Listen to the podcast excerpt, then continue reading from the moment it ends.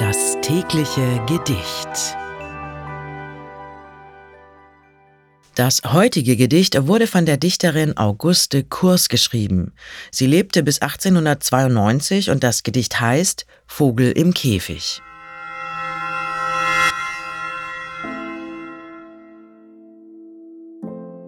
Möchte das Vöglein so gerne sich schwingen, auf zu des Äthers sonnigem Blau, ließe so gern seine Lieder erklingen, über der blühenden, duftenden Au.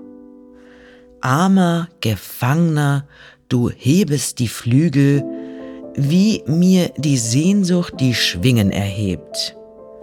Möchten wohl beid über Täler und Hügel, frei wie die Wolke am Himmel entschwebt. Aber vergebens das heiße Verlangen, sind doch gezwungen zur peinlichen Ruh. Beide, mein Vögelchen, sind wir gefangen. Größeren Kerker nur hab ich als du. Das war Vogel im Käfig von Auguste Kurs. Das tägliche Gedicht.